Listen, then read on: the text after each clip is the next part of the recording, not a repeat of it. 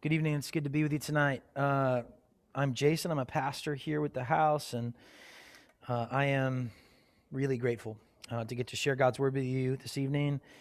And uh, in light of something that you know, Kirsten, stuff that Kirsten was talking about earlier, uh, I know it's been for many folks, it's been a, a strange couple of weeks. It's been a rough couple of weeks. I feel like.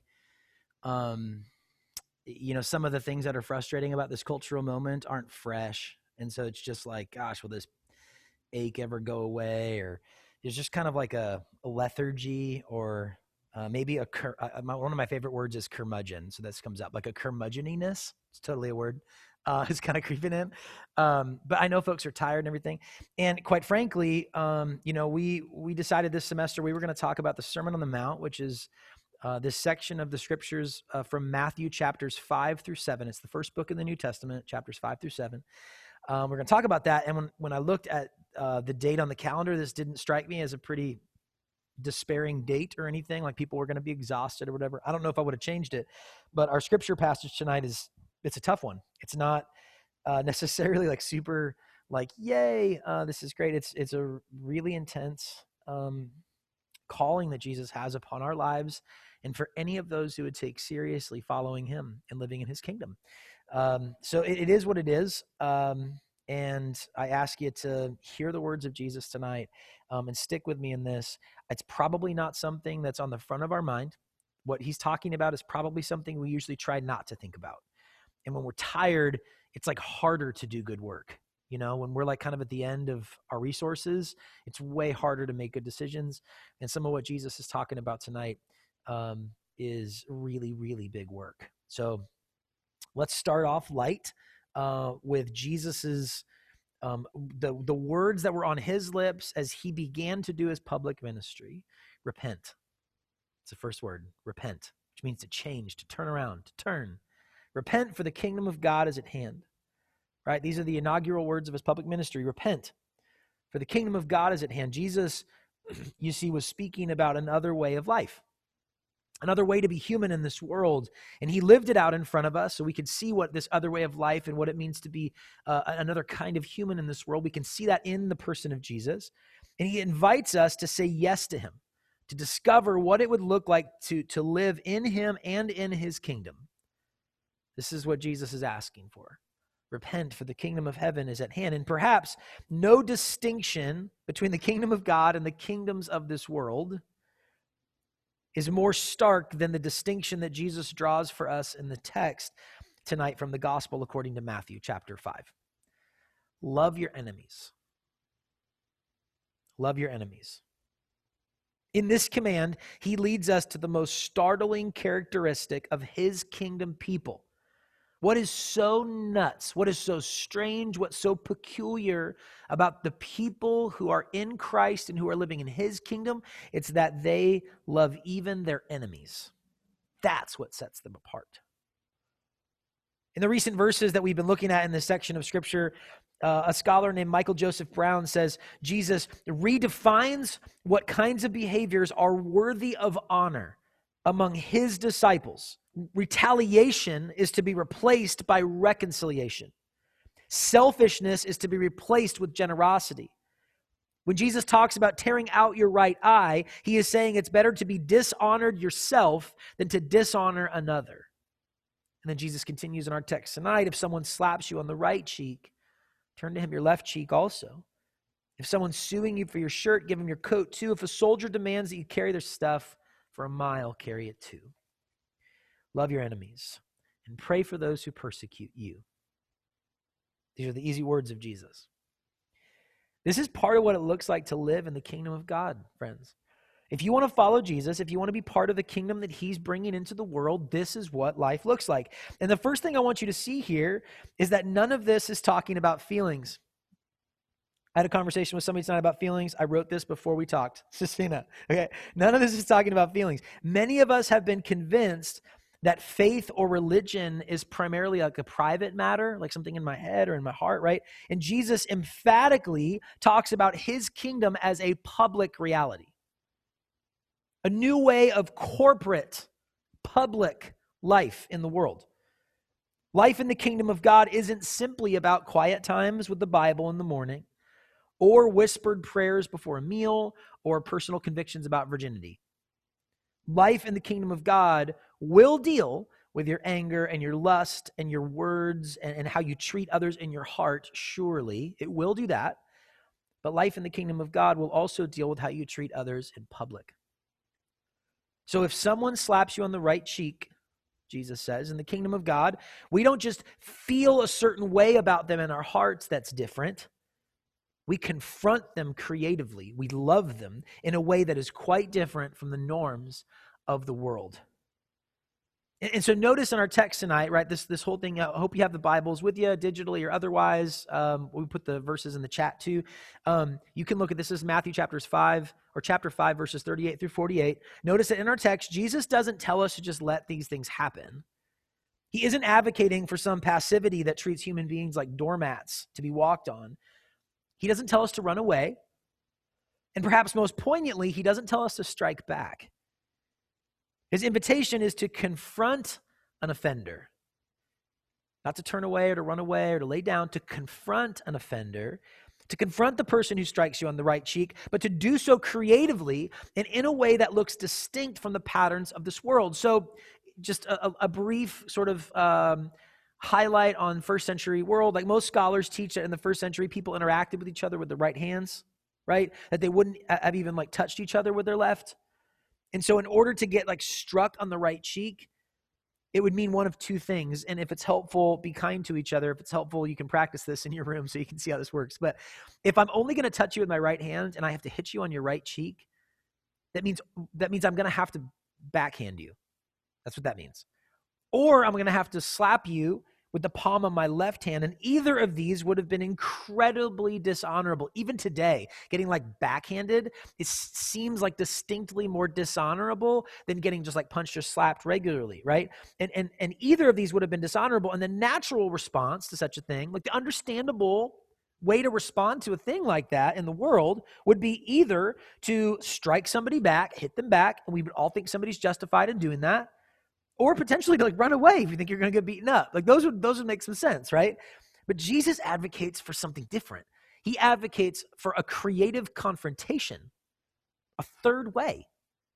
A third way. Man, Christians are called to a third way all the time. When somebody says, "Should I do this or that?" It is it's I, it's almost all the time as a follower of Jesus, the answer is something other than those parameters. Here, Jesus says, turn the other cheek. And some scholars think turning the other cheek is this way of saying, because hitting with the backhand is degrading, that would be like something for a slave or something like this, right? It's degrading. And so some scholars are like, turn the other cheek means hit me on my left cheek is a little bit like saying, hit me like you mean it, you know, or something, right? And that's kind of, that's, there's like bravado in that, and I get it. But I wonder if, like, in line with the rest of the stuff that Jesus is teaching, if it's a bit more humble than that. I wonder if turning your left cheek is giving them another chance to engage you again as a human being and not as something to be dishonored. At the very least, it shows them, like, like here's what I mean by that. Like, if you slap me on my right cheek and I turn to you with turn my left to you, is there a chance, is there a sense in which I'm saying to you, is this something you really want to do? Do you see what you're doing right now? At the very least, it shows them that you aren't mastered by your anger. Otherwise, you'd punch him back nor your shame.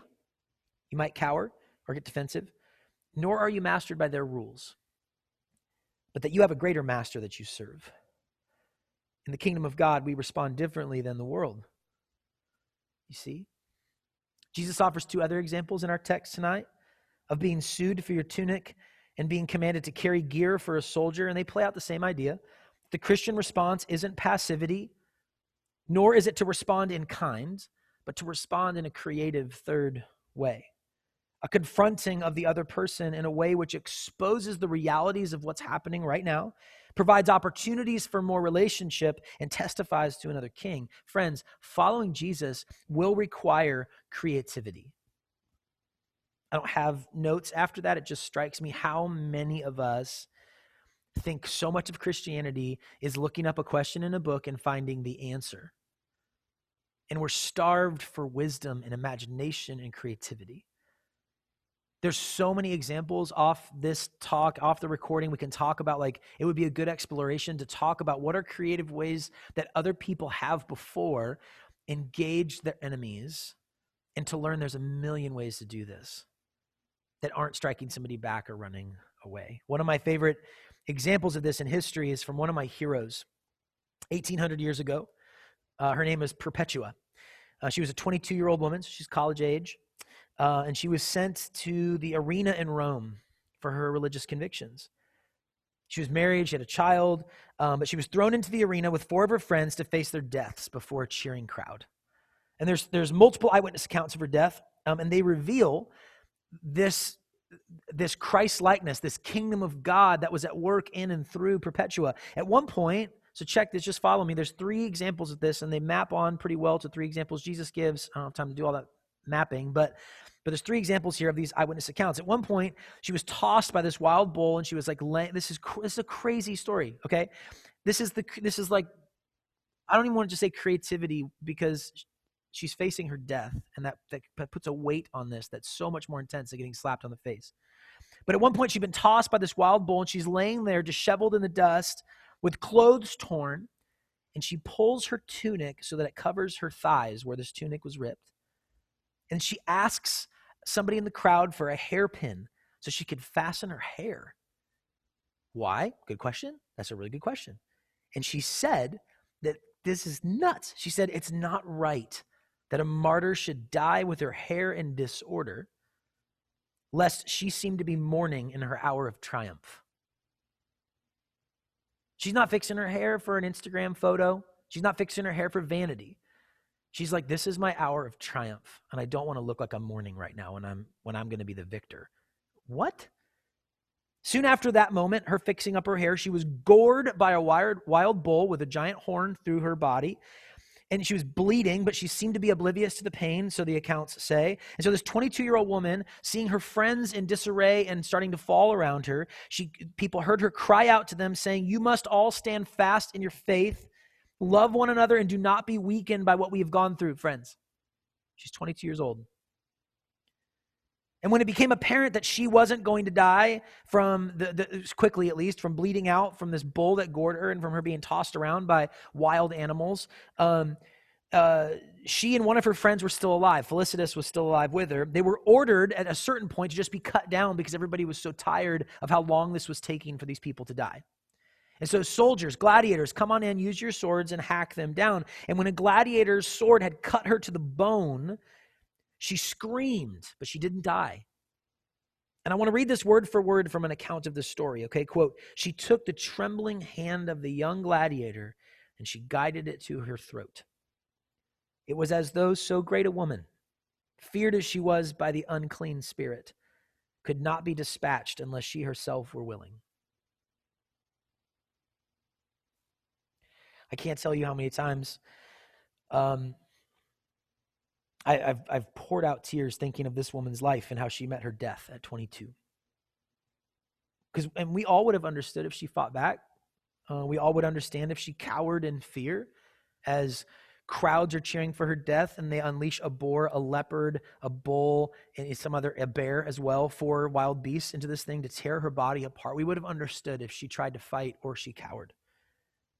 But she chooses this weird third way. She fixes her hair, she encourages her friends, and she guides a trembling gladiator's arm to his awful duty. And it begs this question when you see an account like this. What, what is she doing? What God is she following? What does she think is happening right now? What kind of kingdom is she living in? Because these are not the ways of the world. They testified to another king and to another kingdom.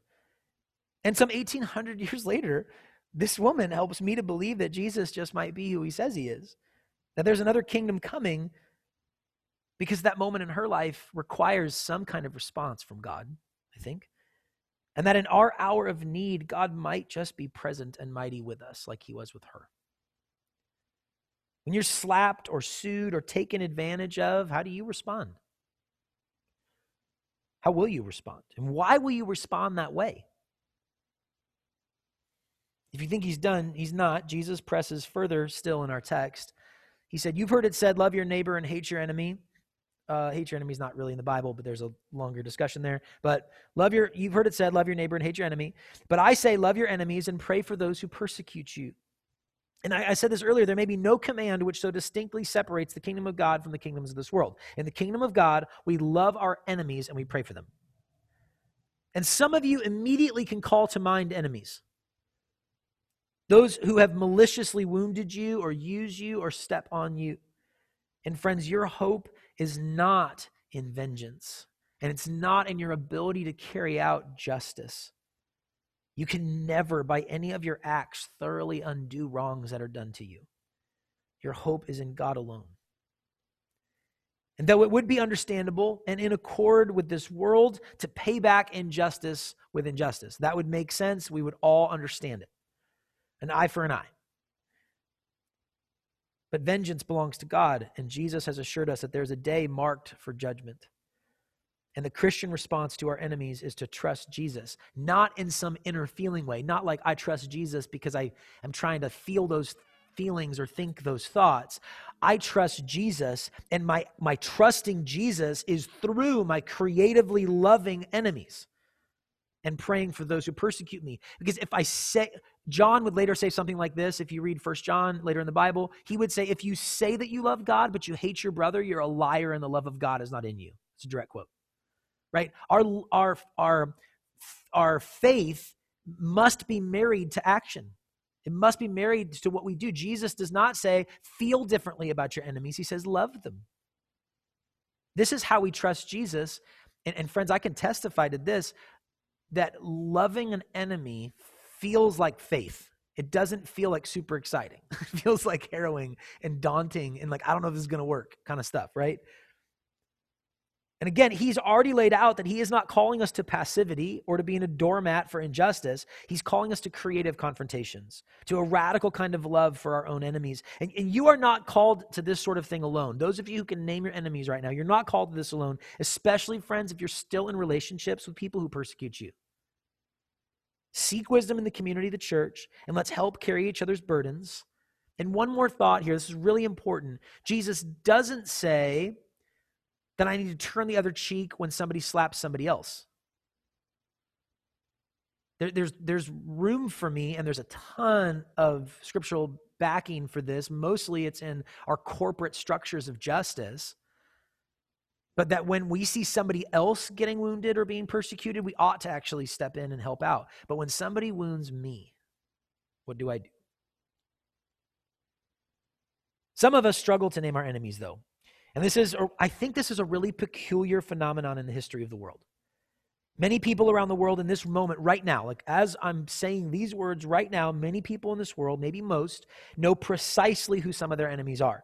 They have names and titles, and there are concrete acts of violence against them that they can point to in recent history. And it seems to me that this is the common experience in history that people can name their enemies. And the peculiar thing is that some of us wonder who our enemies are. And in that space, I want to read a, a, a, very brief but famous quote from Ralph Waldo Emerson. Okay, listen.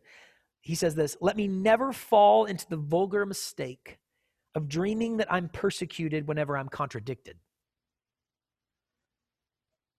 The vulgar mistake of dreaming that I am persecuted when I'm contradicted. It may feel to many of us that our ideological opponents are our enemies. And they may from time to time be our enemies, but that's not a given. They just disagree with me. That's not that doesn't mean somebody's my enemy.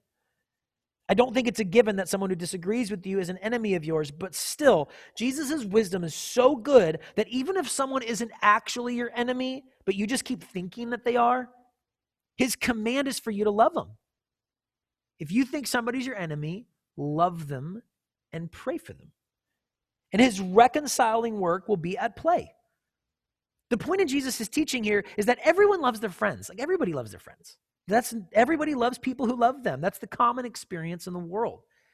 That doesn't set Jesus' people apart. You love your friends, everybody loves their friends. You like people who like you, everybody likes people who like them.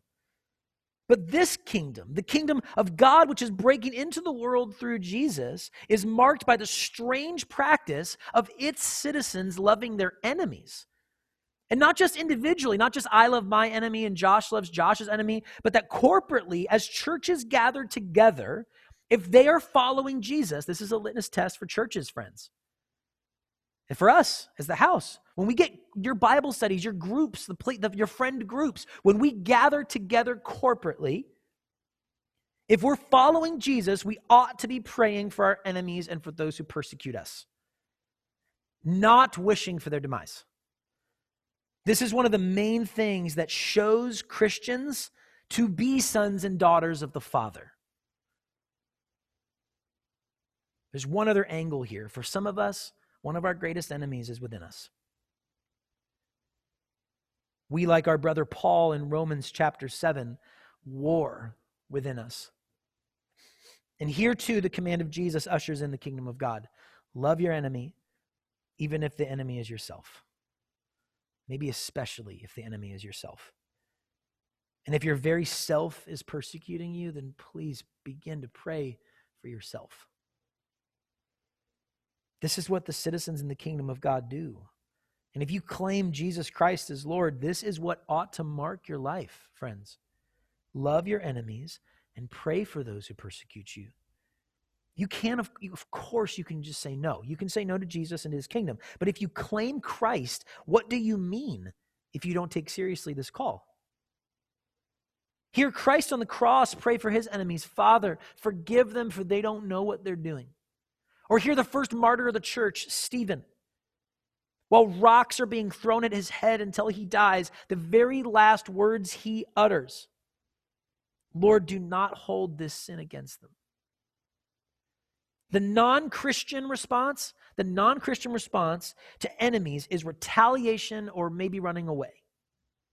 That's the non Christian response. The Christian response is love in the, in the shape of creative confrontation. The Christian response is love. And friends, there's no promise in these commands that our response will guarantee anything from people in this world. I think it's wise not to live according to the world, to retaliate. When you get slapped, to slap back. That never works. It never stops there. That's the, that's the lesson. When eye for an eye is introduced into the world, and it still exists even on, a, on our legal system today in a Latin phrase, this thing has just riddled the ancient world and the modern West. This eye for an eye language, it does often boundary the worst case scenarios that take place because the reality is when we begin to start retaliating, it doesn't stop until blood feuds break out and nations end. That's where it goes. Our, our, political landscape right now, the social climate that we live in, this utter polarization and, and despising. In the last four years, I've heard educated individuals call both our last president and our current president the Antichrist. With just utter hatred toward each of these people in different camps. And this is the fruit of retaliating. Of somebody said something mean to me, and I and I don't think how would Christ call me to move toward them. I just abide by the kingdom of this world and look what's on display and look at the fruit of that labor. There aren't the promises, though, that if I begin to move toward my enemies in love, there aren't all these promises they're going to stop what they're doing. You may, as you love and pray for your enemies, continue to be persecuted. Maybe. Perpetua did die, and her husband was widowed, and her son was robbed of her mother, of his mother. The only promise Jesus gives directly in this text is that in loving our enemies, we get to live as the sons and daughters of God in the present world. And God has apparently decided that this is how he is revealing his kingdom in and through the world through his saints loving their enemies, through his church loving her enemies. Friends, love your enemies and pray for those who persecute you. The only way we will ever be liberated and equipped to do this is to remember that God loves his enemies, that he loves you and me first, that anything we have to offer has already been offered to us in Christ Jesus our Lord. It's one of the reasons why it's important for us to proclaim this truth over each other, to gather regularly and be reminded of this truth that God is for us and not against us, that he loves his enemies. And therefore, if God is for me, who can stand against me? In the kingdoms of this world, we love those who love us. And in the kingdom of God, even enemies are loved and prayed for. Blessed are the peacemakers, for they shall be called the sons and daughters of God. Amen, amen, and amen.